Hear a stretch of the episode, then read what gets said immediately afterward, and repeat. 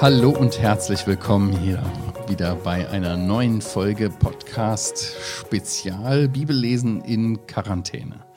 Ja, wir sind Johann Endres und ich bin immer noch der Christian Kaspari. Ja, von Montag bis Freitag lesen wir hier mit euch das Markus-Evangelium im Neuen Testament auf den Spuren von Jesus Christus. Wer war dieser Jesus? Und ja, wir tauschen uns darüber aus und äh, wir stellen Fragen und freuen uns, dass du mitmachst. An den Kommentaren bei YouTube und das, was ihr schon geschrieben habt, sehen wir das. Vielen Dank dafür, freuen wir uns. Mhm. Ähm, ja, wir sollen zu Hause bleiben, aber was ist eigentlich mit den Obdachlosen? Hast du dich auch mal gefragt? Ich glaube, die Armen, die sind jetzt noch ärmer dran, oder? Ja. Also die Tafeln und so weiter sind ja auch alle zu. Ja. Haben auch alle zugemacht. Äh, und die treffen sich immer noch in Gruppen. Ja, Menschen, die kein Zuhause haben, die werden vergessen. Überhaupt. Wir haben ja manche Gruppen in unserer Gesellschaft auch, die vergessen sind, die am Rand stehen. Und auch heute haben wir hier eine, eine Gruppe, ähm, von, von Menschen vor uns. Und da drängt sich irgendwie die Frage aus, auf, irgendwie, wie gehen wir mit Menschen um, die am Rande unserer Gesellschaft stehen. Der Jesus macht es auf jeden Fall anders, als wie wir das ja. machen. Er begibt sich mitten hinein. Das ist unser nächster Abschnitt, Markus Evangelium, Kapitel 2, ab Vers 13 bis 17 wollen wir lesen. Und da können wir echt was auch von Jesus Christus lernen im Umgang mit solchen Menschen. Ich lese mal ab Vers 13 und er ging wieder hinaus an den See und die ganze Volksmenge kam zu ihm und er lehrte sie. Und als er vorüberging, sah er Levi, den Sohn des Alpheus, am Zollhaus sitzen und er spricht zu ihm, folge mir nach. Und er stand auf, folgte ihm nach. Und es geschieht, dass er in seinem Haus zu Tisch lag. Und viele Zöllner und Sünder lagen mit Jesus und seinen Jüngern zu Tisch, denn es waren viele, und sie folgten ihm nach. Und als die Schriftgelehrten der Pharisäer ihn mit den Sündern und Zöllnern essen sahen, sagten sie zu seinen Jüngern, mit den Zöllnern und Sündern ist er? Und Jesus hörte es und spricht zu ihnen, nicht die Starken brauchen einen Arzt, sondern die Schwachen, die Kranken. So richtig. Also nicht die Starken brauchen einen Arzt, sondern die Kranken. Ich bin nicht gekommen, Gerechte zu rufen, sondern Sünder. Jesus Christus hatte eine andere Einstellung zu Sündern, zu Sünde ähm, und wie man sich davor schützt. Ja. Ähm, Wieder was, sehr erstaunlich, nicht wahr? Wieder ja. gibt es unsere Frage. Wir hatten ja gesagt, unsere Abschnitte, die fünf, die wir mit der letzten beiden Folgen vor Augen hatten und genau. dieser Abschnitt und auch die weiteren beiden Abschnitte, die haben eine Frage zum Inhalt. Dein griechisches X. Mein Chi, genau. Und da war die erste Frage, die wir gefunden hatten, was ist leichter, Sünden zu vergeben oder zu sagen, steh auf? Und die zweite Frage jetzt, ich habe dir die Frage B genannt, ist jetzt hier, warum ist der mit Zöllnern und Sündern. Und wir sehen auch die Verbindung zwischen A und B-Abschnitt. Mhm. Es geht jedes Mal um Sünde. Du hattest das gesagt, letzte Folge mhm. oder vorletzte Folge, dass der ähm, Gelähmte sofort als Sünde angesprochen wird. Deine Sünden sind dir vergeben. Wie ja. selbstverständlich geht Jesus davon aus. Genau. Und jetzt hier ist auch die Frage, wer ist eigentlich ein Sünder? Mhm. Würde ich so sagen, ist in diesem Abschnitt die Frage, die hinter der Frage steht. Wie kann man mit Zöllnern und Sündern essen? Ja, schauen wir mal. Zweiter Abschnitt, zweite wichtige Frage, wie die uns weiterbringt. Hängst du uns das auch nochmal auf? Auf? Sehr gut. Irgendwie wächst der Stapel. Ich frage mich, wie das nach tausend Blättern weiter aussieht. Hängt ja dir Versprich nicht zu viel. Also okay, okay, okay. Ja, was war das hier für ein Problem äh, äh, von dem Lefi? Lefi, der Mann am Zollhaus, Zöllner. Zöllner. Ja, du hast den eben mit ähm, Obdachlosen verglichen. Also der hatte ein Haus, ne? Ja, der hatte was für ein Haus. Ja, der aber wirklich. Geld ohne, aber er war ein Mann am Rande der Gesellschaft. Echt? Wieso? Ja. Reich? Ja, klar war der reich, aber er war religiös ausgegrenzt. Wieso? Darf man nicht am Zollhaus sitzen? Darf man kein Zöllner sein? Ja, schon, darf man, darf man schon. Aber du hatte, hatte auf jeden Fall ein, äh, ein Problem. Also von den Pharisäern und Schriftgelehrten, von der religiösen Elite, wurde er als verachtenswert eingestuft mhm. und gemieden. Mhm. Kein Umgang. Das werfen sie Jesus ja auch vor. Ja, wie kann der Umgang haben mit Zöllnern und Sündern? Also Zöllner und Sünder, das ist so ein Synonym für, ähm, mit denen haben wir nichts zu tun. Weil die mit Römern zusammenarbeiten. Sie waren ja, Das- ja. Äh, trieben Zoll für die Römer ein, ja. Genau. Und viele von denen haben offenbar wirklich zu viel Zoll genommen. Ja. Kennt man aus Staaten, wo die Gesetze nicht so ganz klar sind oder nicht so deutlich auch ähm, befolgt werden, dass dann Beamte schon mal ihr eigenes Gehalt über die Einnahmen, die sie eigentlich für den Staat äh, erzielen sollten, ja, ihr eigenes Gehalt da abzweigen. Aufbessern. Aufbessern, genau. Mehr nehmen als recht ist, genau. Die Zöllner sollten lernen, das nicht zu tun. Und ja, ja, deswegen waren die nicht beliebt. Ja, sehr unbeliebt. Ja. Steuereintreiber. Ja. Ein, ein, ein Zöllner Inbegriff für einen für einen Sünder, Ja. kann man sagen. Ne? Abschaum, nicht Ja. wahr? Religiöser Abschaum für die damalig großen Leute, die Schriftgelehrten, der Pharisäer, wie es heißt. Warum, warum, hat, warum hat dieser Levi wahrscheinlich eher nicht zu der Gruppe der leicht Bekehrbaren gehört? Weil er reich war, meinst du das? Vielleicht, ja, ja, weil er reich war, dass der Reichtum ihn, ihn hindert in seiner. Aber auch der Ausgrenzung, wie hat, er, wie hat er wohl auf die Pharisäer und Schriftgelehrten geschaut? Ja. Wahrscheinlich auch mit Verachtung. Ja. Ja, die meinen was Besseres, was sie sind. Ja. Ich musste auch irgendwie überleben, Es musste auch eine Chance für mich musste auch geben. eine Chance haben. Ja, Ja. Jetzt, ich bin da nun mal jetzt drin und mir, eigentlich geht es mir auch gut. Und sucht er Jesus? Und diese Selbstgerechten und so weiter. Ja, und er sucht Jesus, ja. oder? ja. Und als Jesus vorüberging, sah er Levi. Ja. Plötzlich die begegnen sich die beiden und wieder geht die Initiative von dem Herrn aus. Aber der Levi merkt sofort anscheinend, das ist das, was ich gesucht habe, oder? Ja. Das, was mir fehlte. Also das ist jemand anderes als die Schriftgelehrten, die mir nur sagen, du bist Abschaum. Genau. Du bist religiös nicht in Ordnung. Mit dir stimmt was nicht. Ja. Im Lukas-Evangelium Kapitel 5 steht diese gleiche Begebenheit und da wird auch äh, deutlich, äh, was dann passierte. Er verließ nämlich alles, was er hatte und folgte Jesus nach. Also der war wahrscheinlich gut betucht und der ließ irgendwie, ließ irgendwie äh, alles zurück. Meinst du, der ist nicht mehr Zöllner gewesen? Äh, wahrscheinlich, wahrscheinlich schon. Was? Ja, meinst du? Ja. Meinst du nicht? Also Meinst du, er hat den Job aufgegeben? Ja. Wenn da steht alles, oder? Ja. muss es das wahrscheinlich heißen, oder? Ja. Also hier hatten wir äh, am Anfang gelesen von den vier Fischern da, Mhm. die beiden Brüderpaare, die haben ihre Netze äh, verlassen und sind ihm nachgefolgt. Ja. Von denen lesen wir ja, dass sie später nochmal in der Geschichte nochmal zu den Netzen zurückgegangen sind, nicht wahr? Die waren Aber da. ich habe gelesen, also so ein Zöllner, der hatte so einen besonderen Status vom römischen Staat bekommen und das wollten eigentlich alle. Also viele wollten Zöllner werden, weil gab es Geld, nicht wahr? Ja, ja. Und wenn du da sagtest, okay, ich bin jetzt mal nicht Zöllner, dann war es das auch, ja. Dann haben die Römer schnell einen neuen eingesetzt und der war hier Oberzöllner, der hatte ein Zollhaus. Also der war nicht nur so ein. Er hat vielleicht auch noch Leute unter sich. Genau, Seine ganze, seine ganze Firma quasi aufgegeben. das gibt er auf. Hat er und vielleicht da auch noch an den mitverdient. Da wird ein Nachfolger gefunden und Schluss, Schluss aus. Levi, du ratzfatz. warst mal Zöllner, ja? Ja. Aber er hatte offensichtlich noch Freunde unter den Zöllnern. Ja. Sonst hätte er da nicht in dem Haus äh, gesessen. Und der macht hier ein großes Gastmahl, oder? Mhm. Der lädt ein. Aber ich glaube, also wenn wir hier sehen, was passiert, das ist ja alles wie immer Markus-Style, sehr kurz, sehr knapp. Ne? Man muss manches mal zwischen den Zeilen lesen, ja soll man nicht, aber wenn man sich das vorstellt, äh, dieser Mann, der muss ja vorbereitet gewesen sein. Ja. Also, sonst macht das einer nicht. Aber dieser Mann hat Jesus vorher schon beobachtet. Er hat schon manches über ihn gehört. Er war es vielleicht auch satt, seinen alten Lebensstil. Der wusste vielleicht, dass all dieses Geld nicht glücklich macht. Genau, Oder? das hat er bestimmt schon entdeckt, dass Geld nicht glücklich macht. Ja? Und äh, er war vorbereitet. Und dann kommt Jesus und er folgt Jesus nach. Und was macht er dann? Dann lädt er alle seine alten Ja, Bekannten genau. ein. Viele Zöllner. Ne? Finde ich gut. Ja klar, womit hat ein Zöllner Umgang?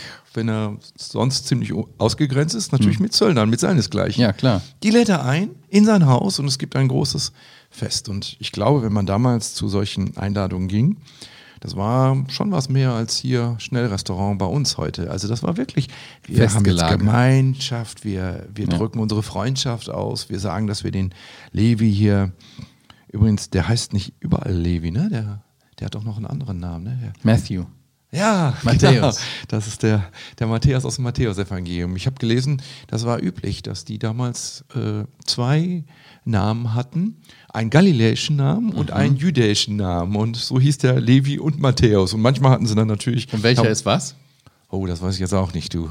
Levi? Bei dem Johannes Markus war das so, dass Johannes der hebräische Name war und Markus der, ähm, Ja. der lateinische Name. Ja, er hatte hier, ich weiß nicht, welcher galiläisch war, aber offenbar Okay, hat können wir er beide herauskriegen. Namen. Äh, Genau, könnt wir ihr doch mal nächsten im Folge. Bibellexikon nachschlagen. ja, oder selber, genau. Schreibt uns das. Okay. Ähm, ja, wie, wie geht Jesus hier mit diesem Levi um? Ich meine, eigentlich doch zu Recht sagen die Schriftgelehrten und Pharisäer, "Ja, der, der ist mit den Zöllnern und Sündern zusammen. Was ist das denn für einer? Der hat doch mit denen Gemeinschaft. Fand er das dann gut? Wie die leben? Gegenfrage, mit wem hätte er denn sonst zusammen essen sollen? Aber die Pharisäer und Schriftgelehrten, die wollten ihn nicht. Wieso? Ja, selbst wenn, wenn er da gewesen wäre, wären das keine Sünder gewesen. Doch. Oder? Ja, natürlich. Das ist doch unsere Belehrung vom ersten Abschnitt. Ja. Jeder ist Sünder, oder? Jeder. Was sagt die da, wenn die sagen, der isst mit Sündern? Dann sagen sie ja mit anderen Worten, ich bin aber kein Sünder. Ja. Wenn du mit uns essen würdest oder mit unseren Bekannten, dann, dann wärst du in guter Gesellschaft. Genau. Stimmt Wir das? sind die Gerechten. Dachten sie von sich. Ja. Ja. Also der Vorwurf Völlige ist interessant. Fehleinschätzung. Du isst Ja. mit Sündern, ey, ist ja Wahnsinn. Ja. Wir sind selber Sünder. Und warum ist der Jesus? Warum geht er dann dahin? Sollte er sich nicht ganz fernhalten von Menschen? Ja, aber das war der Grund seines Kommens. Das sagt er doch hier im Vers 17. Nicht die Starken brauchen einen Arzt, sondern die Kranken. Also er hatte einen therapeutischen Auftrag, nicht wahr? Er Ja. wollte die Sünder heilen, oder? Ja. Und dafür musste er unter die Sünder gehen. Absolut. Das ging nicht von Abstand. Absolut. Wer sind denn eigentlich Starke? Hier steht, Starke brauchen keinen Ich habe das eben gelesen, Schwache, ne? Ja, ja. eigentlich hattest du recht. Ja. Aber, aber hier steht nicht, die Starken brauchen einen Arzt. Wer sind denn jetzt so Starke, die keinen Arzt brauchen? Wahrscheinlich die, die sich für stark halten. Ja, Also- die, die Pharisäer und Schriftgelehrten hielten sich für stark, für gerecht, für würdig für Gott. Ja. Die haben das nicht erkannt. Ich meine, jetzt ist es so, wenn ich krank bin, gehe ich zum Arzt. In der Regel, wenn ich hinkomme. Wenn ich krank bin und ich ignoriere, dass ich krank bin, mache ich einfach weiter. Genau. Meine ich nicht, dass ich einen Arzt brauche. Ich bräuchte den eigentlich schon, oder? Ich bräuchte ihn schon, aber ich Aber meine nicht. Ich gehe nicht Ich hin. kriege das schon selber hin. Nee, ich will kein Antibiotika und äh, ich therapiere mich einfach so. Könnte tödliche Folgen haben, wenn Könnte man tödliche sich falsch Folgen einschätzt, ja. Ja. Und das meint der Herr, ne? Nicht die Starken brauchen einen Arzt. Also ihr Pharisäer seid stark Mhm. und ihr meint, ihr bräuchtet keinen Arzt. Aber Vorsicht, das ist ein ganz gefährlicher Irrtum, oder? Mhm. Und der Levi, der ist ein Kranker. Was hat der Kranke gegenüber dem Starken für einen Vorteil? Der weiß wenigstens, dass er krank ist. Der weiß, dass er ein Sünder ist. Der sagt nicht, wie der Gelähmte hätte auch sagen können, hey, was sagst du mir, meine Sünden sind vergeben, ich habe keine. Nee, der sagt, ja, danke, dass du mir die Sünde vergibst, sozusagen. Ja? Aber die Fragesteller hier sind Leute, die denken, sie hätten keine Sünden. Ich habe mich aber auch noch gefragt von der anderen Seite, was Jesus betrifft. Welche Einstellung hat ein Arzt gegenüber einem Kranken? Du, du kommst aus dem Pflegebereich. Du warst doch Pflege, Pfleger selber.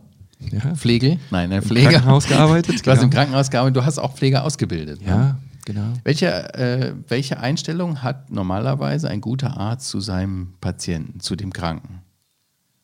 Was ist sein Auftrag? Da gibt es doch diesen hippokratischen Eid. Ne? Ja. Kennst du den? Ja. Wie heißt der? Ja, dass du eben, du willst Gutes tun, du willst ähm, nicht Leben nehmen, sondern Leben erhalten. Du Ja. willst, ähm, ja, du kommst in der Einstellung des Helfen wollen, so wie der Jesus Ja. hier sagt. Da, er kommt, um den Menschen zu helfen. Er geht durch die Menschen mit unreinem Geist, durch die Reihen der Kranken und sein Auftrag ist tatsächlich, sie zu heilen. Aber vor allen Dingen von diesem Grundübel der Sünde, nicht wahr? Ja. Und eigentlich, also wenn man jetzt überlegt, eigentlich war das ja die Aufgabe auch der Schriftgelehrten, oder? Ja. Also sie standen jetzt als religiöse Führer da äh, und äh, kannten die Schriften wahrscheinlich wie kein anderer. Und ihre Aufgabe war doch, dem Volk helfen zu wollen, es zu Gott zu führen, die Herzen auf Gott auszurichten, der vergeben kann, der heilen, der wiederherstellen kann.